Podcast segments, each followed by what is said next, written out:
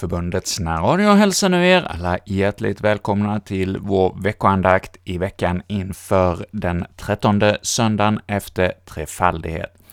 Och vi ska denna gång få lyssna till Per Gustavsson från Visslanda, som ofta medverkar i Kyrkliga Förbundets gudstjänster i Växjö. Han kommer denna vecka att eh, leda vår andakt, och vi ska inleda den här andaktstunden med att eh, sjunga på salmen 28, ”Så älskade Gud världen all”, alltså psalm 28 från vers 2 till psalmens slut.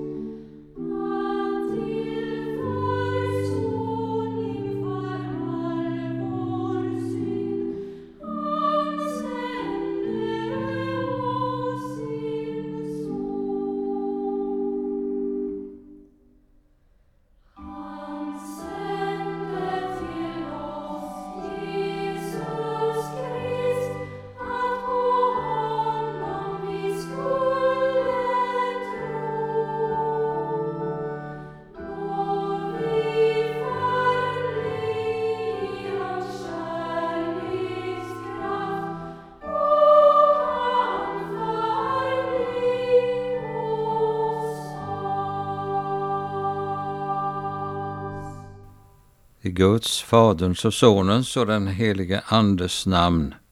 Låt oss bedja. Herre, giv att ditt ord oss lyser så att vi i mörker icke gå. Amen.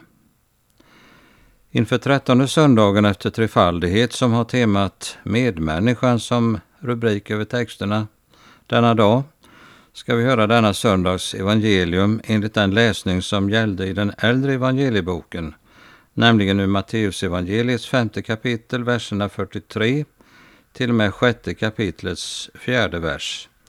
Där lyder de heliga orden så.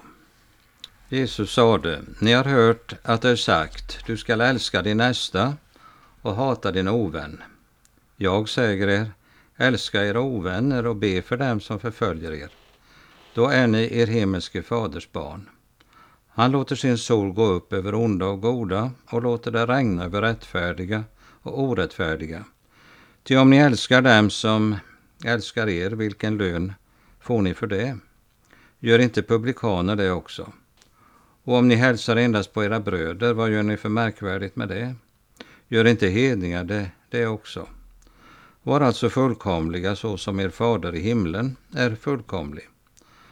Akta er för att utföra goda gärningar för att människor ska se er. Då får ni ingen lön hos er fader i himmelen. När du ger en gåva, blås då inte i trumpet för dig som hycklarna gör i synagogorna och på gatorna för att människor ska berömma dem. Amen, säger jag er, de har fått ut sin lön.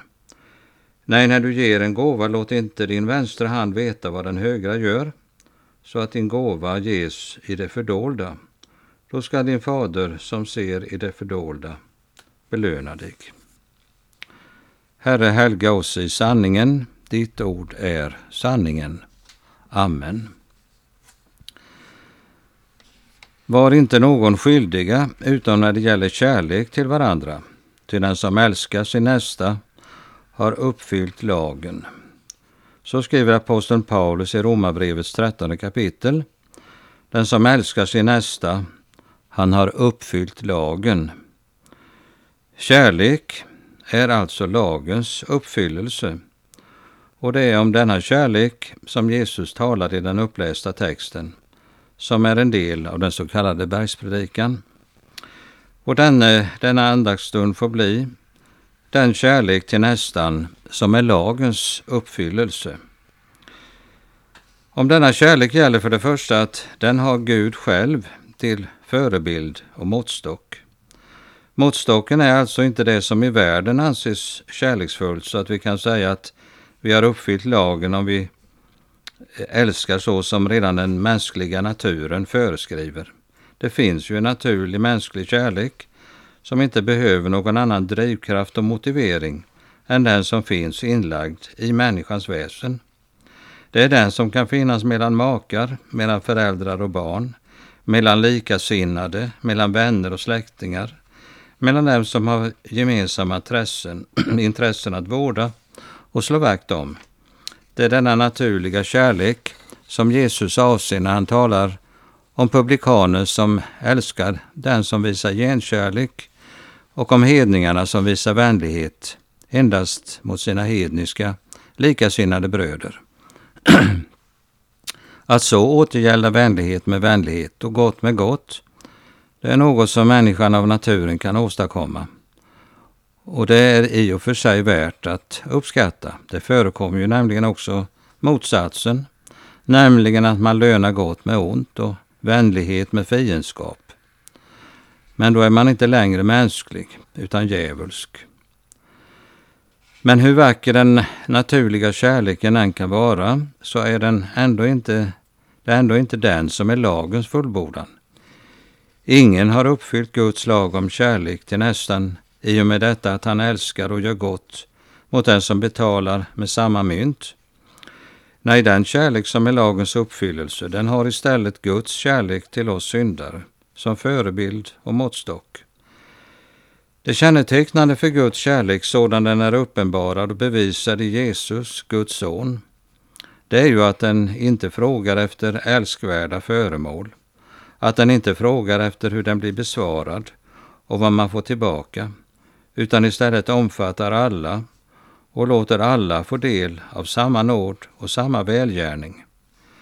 Guds kärlek består främst i att han har sänt sin son till försoning för våra synder. Och även om det i övrigt kan vara rätt olika, det kan gå rätt olika till för olika människor på jorden, så är det ändå ingen åtskillnad på den avgörande punkten. Den punkt på vilken vårt eviga väl eller vi hänger. Vi läser nämligen i Guds ord. Guds nåd är i Jesus Kristus uppenbarad till frälsning för alla människor.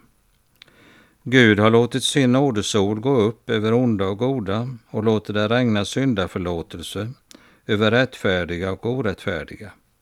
Här är ingen åtskillnad vad gäller Guds självutgivande kärlek. Guds kärlek är en kärlek till fiender och ovänner.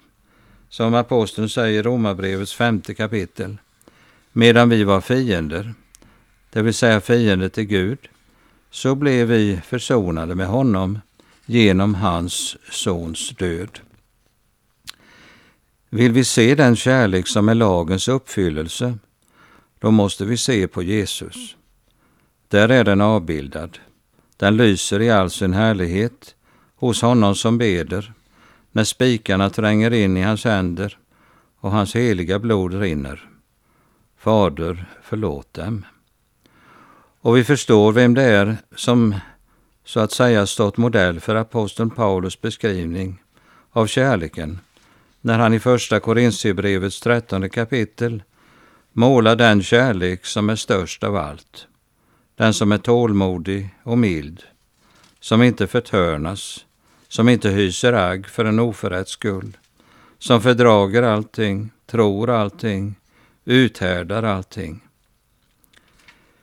Denna kärlek har inte aposteln funnit hos sig själv, men hos sin frälsare. Den kärlek som är lagens fullbordad, den finns hos Jesus.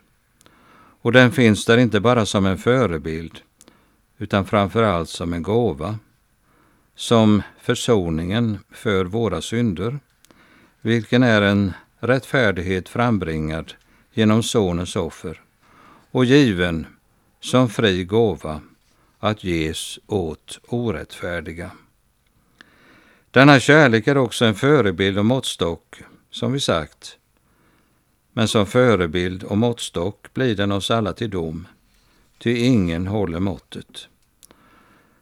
Om vi tillverkar våra egna mått, om vi jämför oss med andra människor och inte låter kravet gå längre än vi själva finner rimligt, då kan vi på det viset lugna vårt samvete.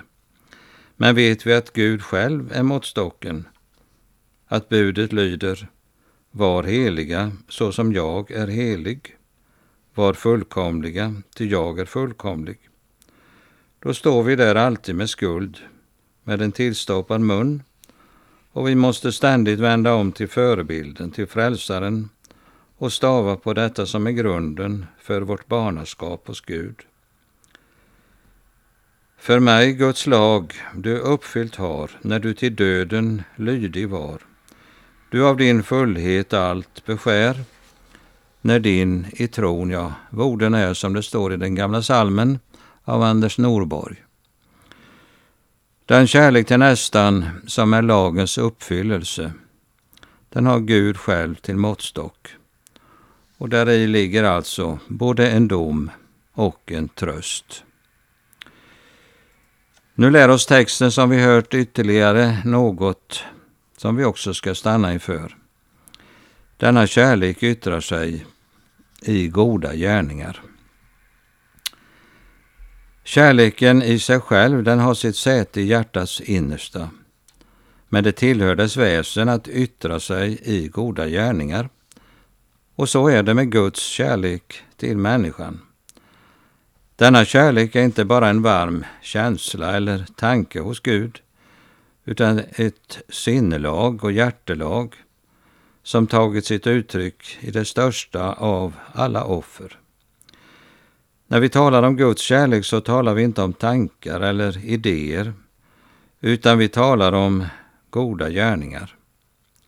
Vi läser på ett ställe Därigenom har Guds kärlek blivit uppenbarad ibland bland oss, att han har sänt sin son i världen för att vi ska leva genom honom. Detta är den goda kärleksgärning inför vilken alla andra kärleksgärningar förbleknar. Samtidigt utgör den inträngande maning till alla kristna att älska, inte med ord eller tungan, utan i gärning och i sanning. Aposteln Paulus han förkunnar med all kraft Guds oförtjänta nåd i Kristus som enda grunden till syndares frälsning och rättfärdiggörelse inför Gud. Och han blev därför av somliga beskylld för att upplösa lagen och förakta de goda gärningarna. Men det är en beskyllning han med skärpa tillbakavisar. Han skriver Gör vi vad lag är om intet genom tron? Bort med den tanken, säger han. Vi gör tvärtom lag gällande. Just den sanna tron på Jesus, den som Guds ande väcker, gör lagen och de goda gärningarna gällande. Men om vi förstår, som vi förstår av Jesu ord i texten vi hört, så är det inte bara fråga om att göra gärningar som ser goda ut, utan det gäller i sanning goda gärningar, det vill säga sådana som behagar Gud. Gud ser inte, eller främst, till den yttre gärningen, utan till hjärtat. Han ser till motivet, syftet, bevekelsegrunden Och Jesus varnar, tagit tillvara för att utföra era goda gärningar inför människor, för att bli sedda av dem. Och när du ger en gåva så låt inte stöta i basun för dig, så som hycklarna gör i synagogorna för att bli prisade av människorna eller få beröm av dem. Nej, när du ger en gåva så låt inte den vänstra handen veta vad den högra gör. Här kan vi säga att Jesus skjuter skarpa och dödande skott mot den gamla egenkära människan i oss. Hon som ibland vill vara med i den kristliga verksamheten och hjälparbetet men samtidigt har svårt att göra något utan tack och beröm. Jag kan känna sig orättvist behandlad och satt på undantag när sådant uteblir. Den gamla Adam och Eva i oss är mycket högmodig och äregirig. Och blir han eller hon kyrklig, då gör han allt inte av kärlek till Gud och tacksamhet mot sin frälsare, utan för att vara värst och bäst på det sätt som lyser inför människor som så ofta är blinda. Ger denne Adam eller Eva en stor kollekt så är det inte i tro på Jesus och omtanke om behövande utan därför att det känns så tillfredsställande att lugna sitt samvete med goda gärningar. Särskilt om det blir omskrivet och omtalat i tidningar och utropat i radio eller tv. Sådan är den gamla människan. Den gamla människan har alltid biavsikter. Och eftersom den gamla människan i oss är mycket seglivad och följer oss ända till graven så finner sig varje kristen beskriven i salmens ord. När vad i bäst jag velat verka, i varje företag jag byggt, jag idel brister måste märka, berömmelsen är utelykt. Men tröst mot all min skröplighet jag har i Guds barmhärtighet. Men är då inte det en falsk tröst?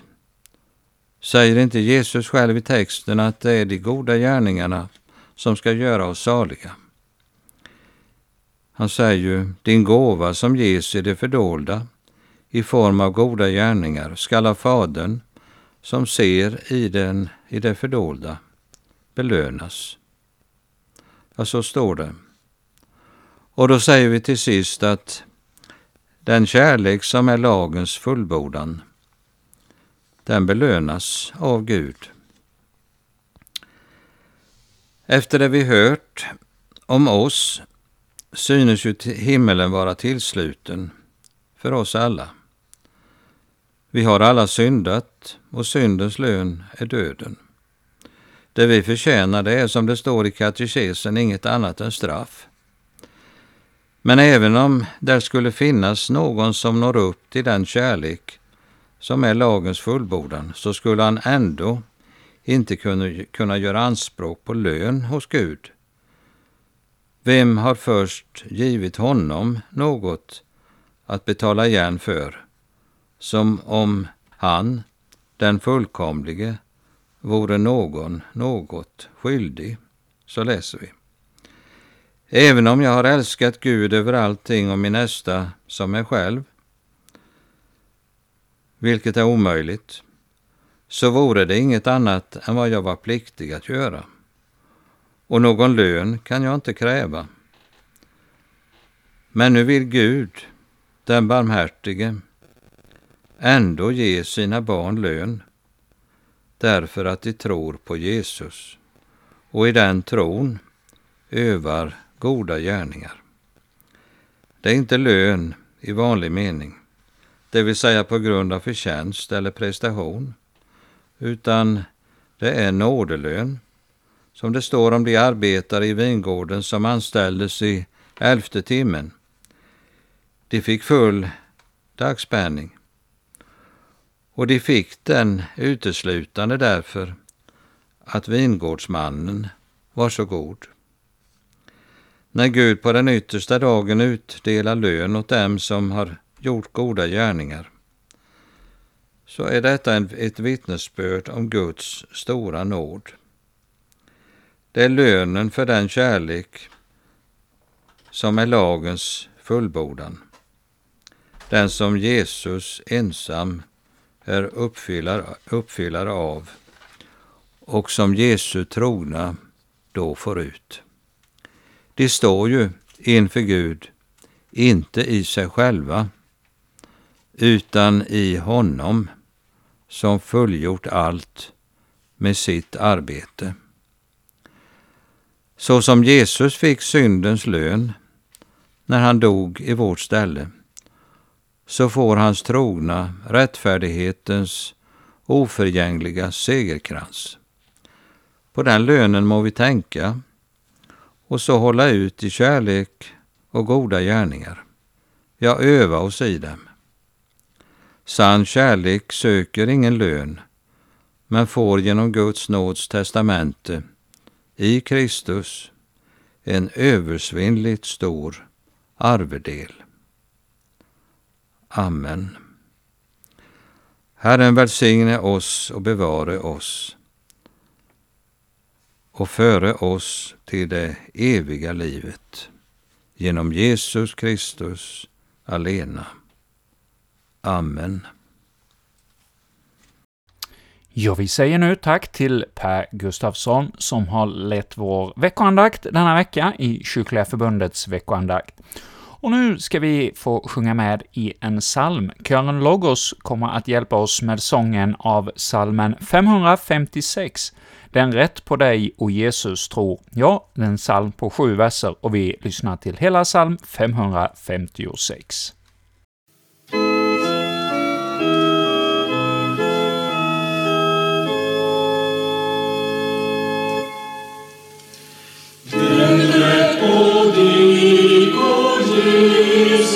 Tror, ansellet är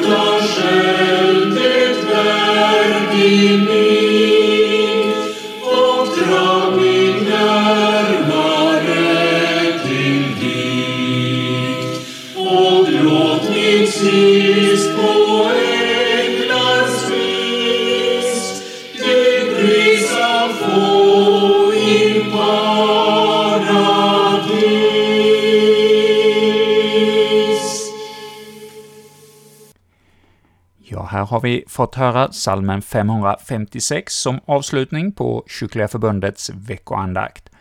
Och det var Per Gustafsson som ledde dagens andakt, och han återkommer med en ny betraktelse här i radion om en vecka. Så då hoppas jag att vi hörs igen. Och ja, har du inte möjlighet att höra andakten när den sänds på någon av våra närradiostationer och har internet, gå då gärna in på vår hemsida, kyrkligaförbundet.se. Där kan du på vår radiosida lyssna till många av våra andakter från de senaste åren. Och nu avslutar vi med psalm 30 i psalmboken Gud är trofast.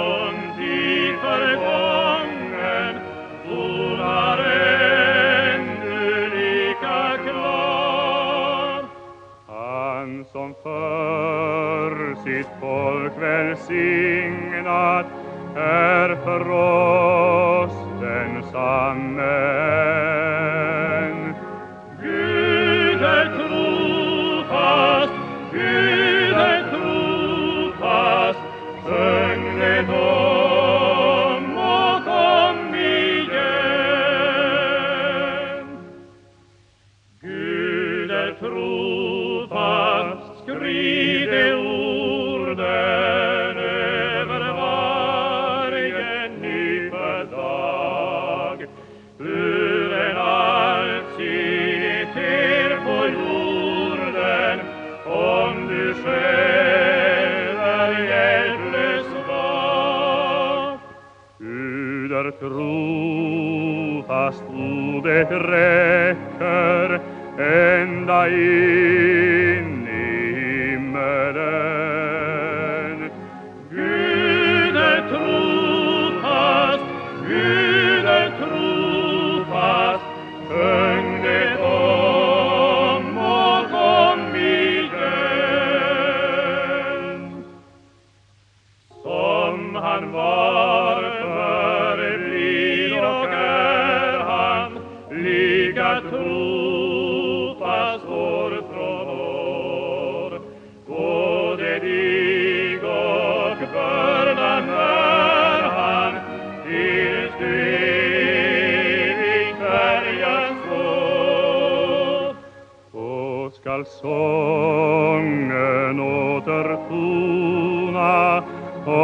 om hans nåd och trofasthet. Gud